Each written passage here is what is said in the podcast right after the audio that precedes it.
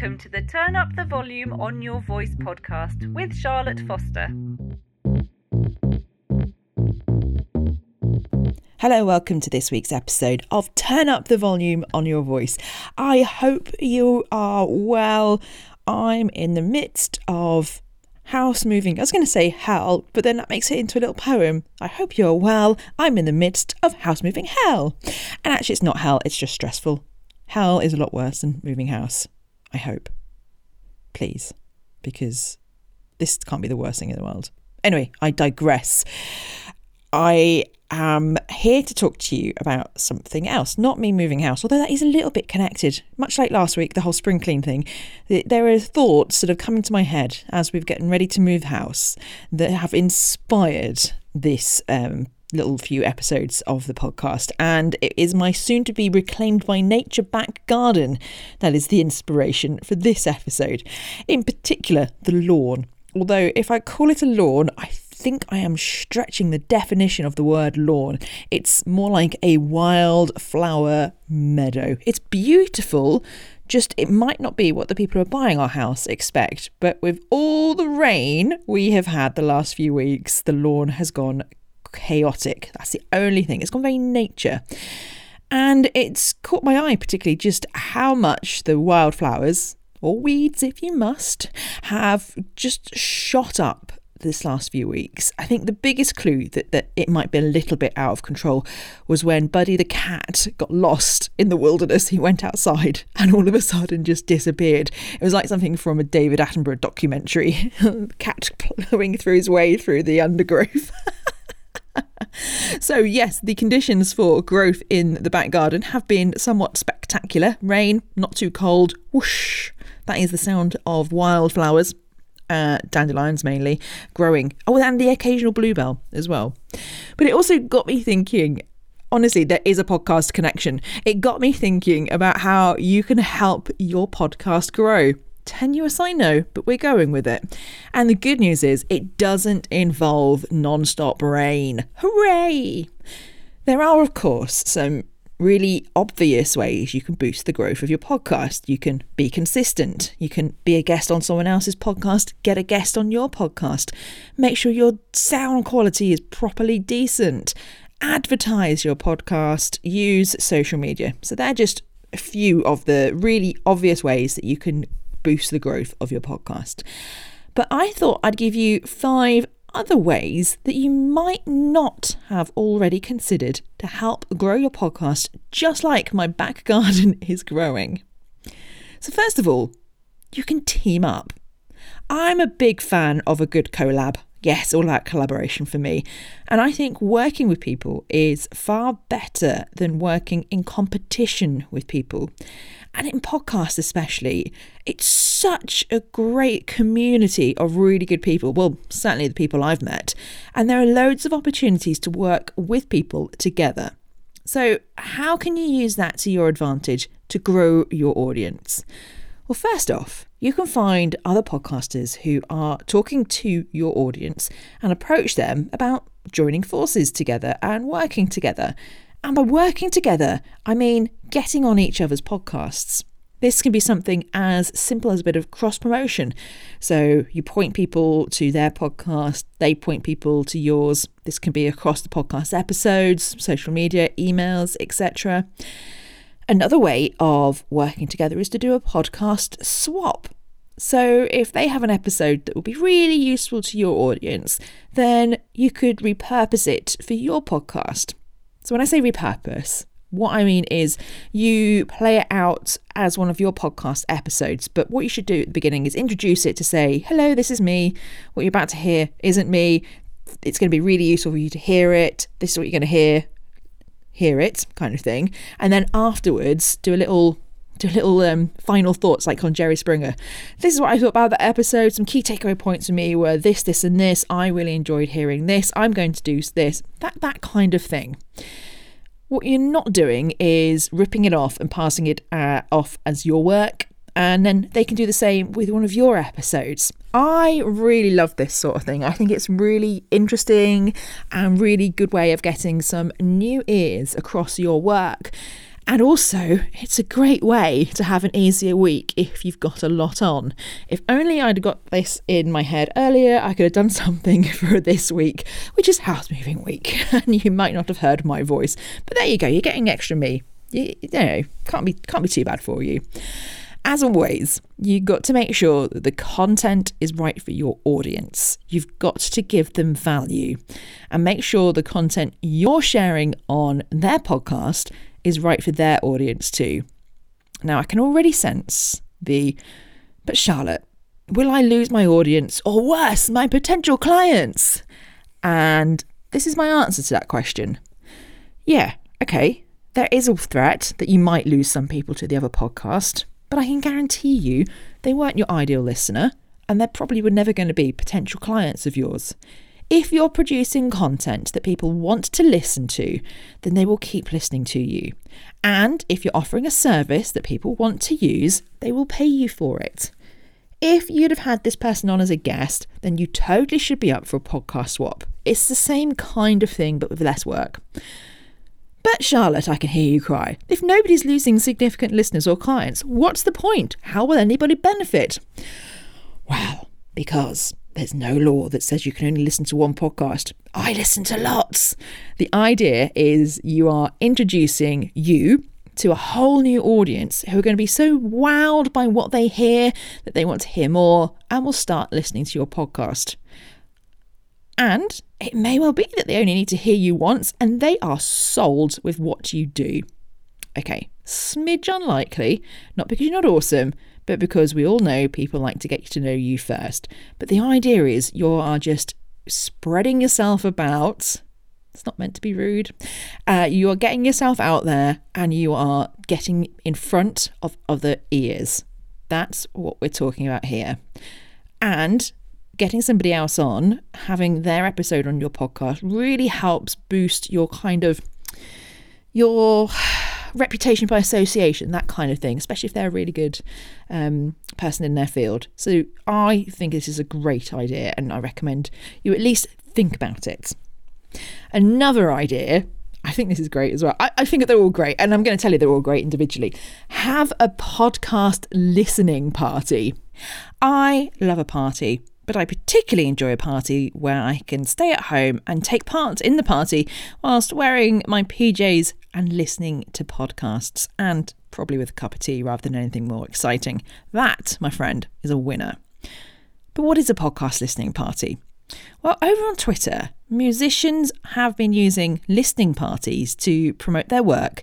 Go back and listen to old albums quite often sometimes they're new albums, but normally it feels like this is a thing for kind of reminiscing. And they do, um, they listen to them to create a bit of a buzz around what they're up to. So this generally involves telling their followers they'll be pressing play on the record of their choice at, I don't know, let's say 8 pm on Monday.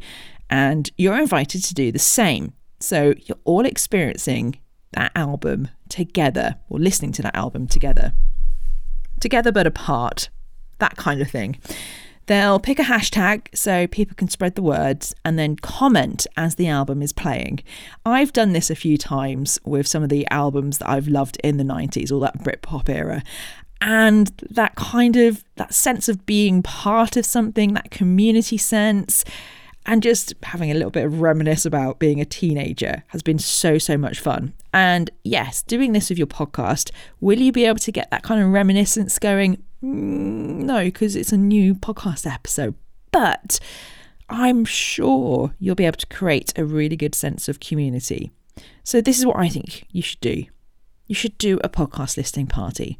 Pick a day and a time and say to your listeners that you're going to be doing this podcast listening party. Encourage them to join in. Encourage them to talk about the podcast on social media. Ask questions. Use a hashtag that is unique to you so you can search it and use it for your own kind of um, responding to people. You talk about the episode as it goes out. So, for instance, if I was doing a podcast party for this episode, I would be pointing out the different ways you can grow your podcast as they came on the episode. So, this could do with some prep. Personally, what I would do is have a few posts written, ready for me to put on whichever platform you're using Now, for once, I'm going to say Twitter might be the best for this because it's that quick bang, bang, bang, get it out, get it out, and that real sense of community for doing it. Um, so you pop them up at the appropriate time. That way, you're not too busy, you know, typing, getting uh, RSI in your thumb as you're trying to keep up with the uh, the episode. Uh, it means you can keep the eye, your eye on the hashtag and respond to people in a really good way. I really can see this being a great way to build community and get interest in your podcast. And it might be something I try in the not too distant future. Just let me move house first and get all that sorted. Another thing you can do is a competition or a giveaway. Now, this is quite a popular tactic at the moment for people to grow their podcasts. In fact, it's the one thing I often get emails from the podcast host the most that I'm listening to. Normally goes something along these lines Hey, we're a one to one coaching session, a new tablet, AirPods, just some swag from me for writing review of the podcast and then sharing that review of the podcast on your socials. So, yeah, it's a really good way to encourage people to rate and review your podcast and then get them to share that review with their followers. Of course, there is a cost involved. It's the cost of the price of whatever goodies you're going to give away, and of course, postage. Maybe you want insurance on it as well. But it doesn't have to be a high ticket item, and it doesn't have to be a big kind of epic competition podcast movement, the big um, event over in America, runs um, a kind of affiliate scheme, but it's not an affiliate scheme to get you to get your friends and contacts to sign up to their email list. In fact, having just had a proper look at it, they call it their ambassador scheme. So you get everything from mentions on their website to stickers, socks, up to an all expenses paid trip to Podcast Movement, depending on how many people sign up to their email list via your link. FYI, there's a link in the show notes. I'd love a trip to Podcast Movement. That would be perfect, thank you. you could offer something similar for getting people to listen or follow your podcast because it doesn't need to be tons and tons of people. I think the first kind of reward is three people to sign up to that email list from your link. That's all, you know, it can be that and you get a little mention on the website. I think that's what it is. And then the next level up, you get some stickers, and I can't remember how many that is. So it doesn't need to be getting everyone to sign up that you know 500 people. 500 people is what it is to get a full all expenses paid trip to podcast movement so you know um, it doesn't have to be like that it can just be get three people to sign up, here's a sticker. Get three people to sign up, here is a notebook branded with your stuff on it. It can be that kind of thing. As always, here we go with the disclaimer I am not a legal expert. I know, right? And so I really encourage you to check out whatever rules there are for the platforms that you want to run any competitions or giveaways on. I would also recommend getting some T's and C's, some terms and conditions sorted as well, just to cover yourself. But this is just here as inspiration for you to just pick up and run with and come up with some fabulous ways of getting your podcast out there in front of new people and get some reviews, which you can use to give A, a little boost to yourself, and B, put out to the world in social media, etc., and keep growing your podcast.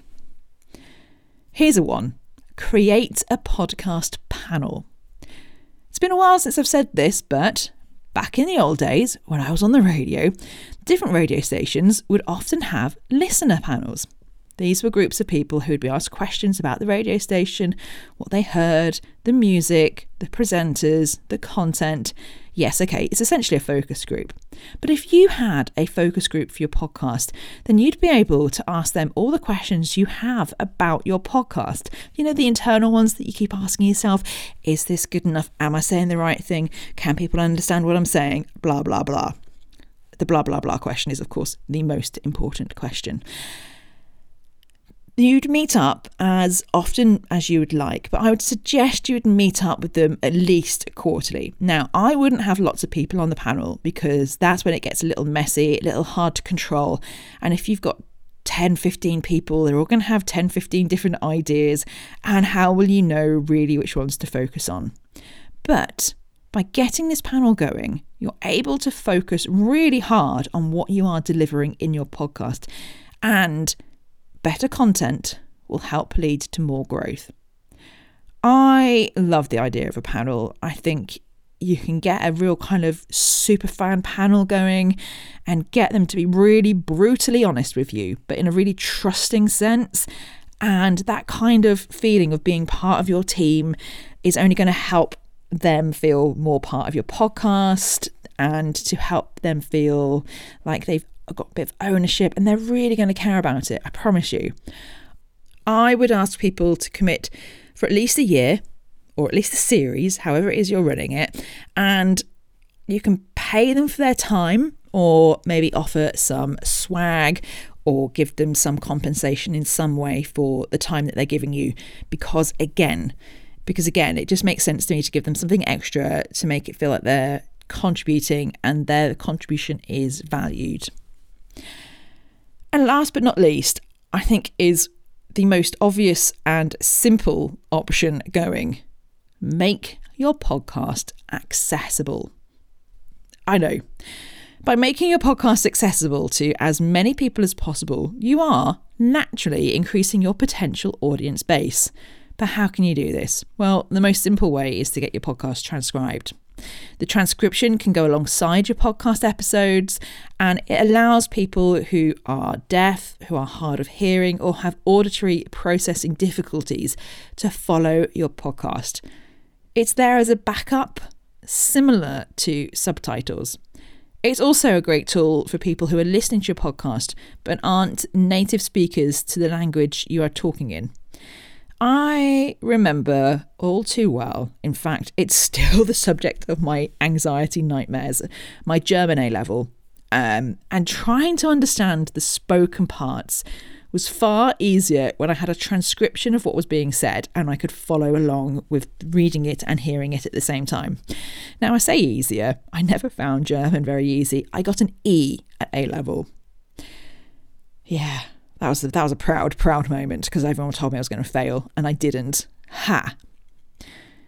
Yeah, I also get that transcription isn't cheap. It's not cheap or easy to do for every episode, but there are some free tools out there. Although, don't rely on them 100%. You will end up needing to tidy it up. The automatic transcription services are by no means perfect. You kind of get what you pay for.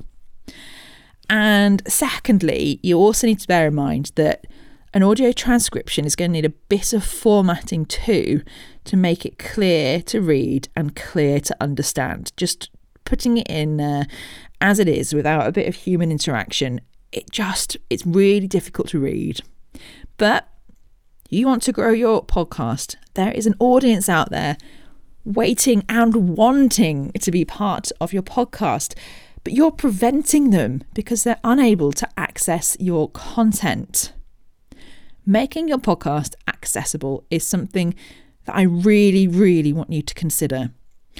And I know what you're thinking because I'm thinking it too. I don't fully transcribe this podcast right now. But what I do do is I write the blog and then record the podcast based on the blog. No, it's not fully scripted, but enough of what I cover in the blog is in the podcast and vice versa. So there is an element of what is said on the podcast is in the blog and you're not missing out on an awful lot. Just some terrible jokes from me that I uh, make up in my head as I as I as I deliver the podcast. So, what I am going to do is make a commitment that from July, every episode of this podcast going forward will be transcribed.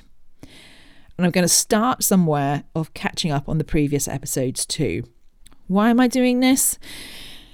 Two, three reasons, I think. Number one, I want to make this podcast accessible for all. I want anybody who wants to be able to be part of it to be part of it. Number two, there's a lot of research out there that says actually getting it transcribed is really good for your SEO. And guess what SEO will do? It will help you get found and it will help you grow your audience. Ta da! And last but not least, I've been doing a lot of reading up on accessibility in general, and there's a lot that, more that I could be doing and there's a lot more that I want to be doing. And I'm going to try and get this covered off in another episode in the not too distant future about things I can do and things you can do to really, really improve accessibility for people in my podcast and wider, really, the social media that goes with it, everything around publishing this podcast. I really want to get some um, more knowledge and learn a bit more about it. So that's going to come in the not too distant future. And if you've got any thoughts on that, I'd love to hear them. Get in touch with me on social media. You can find me at Charlotte Foster Podcasts on Instagram. I am at CF Podcasts on Twitter. There might be a listening party coming up soon. Keep an eye. And I am Charlotte Foster on LinkedIn. Look after yourself. Next time I speak to you, fingers crossed, I'll have moved house.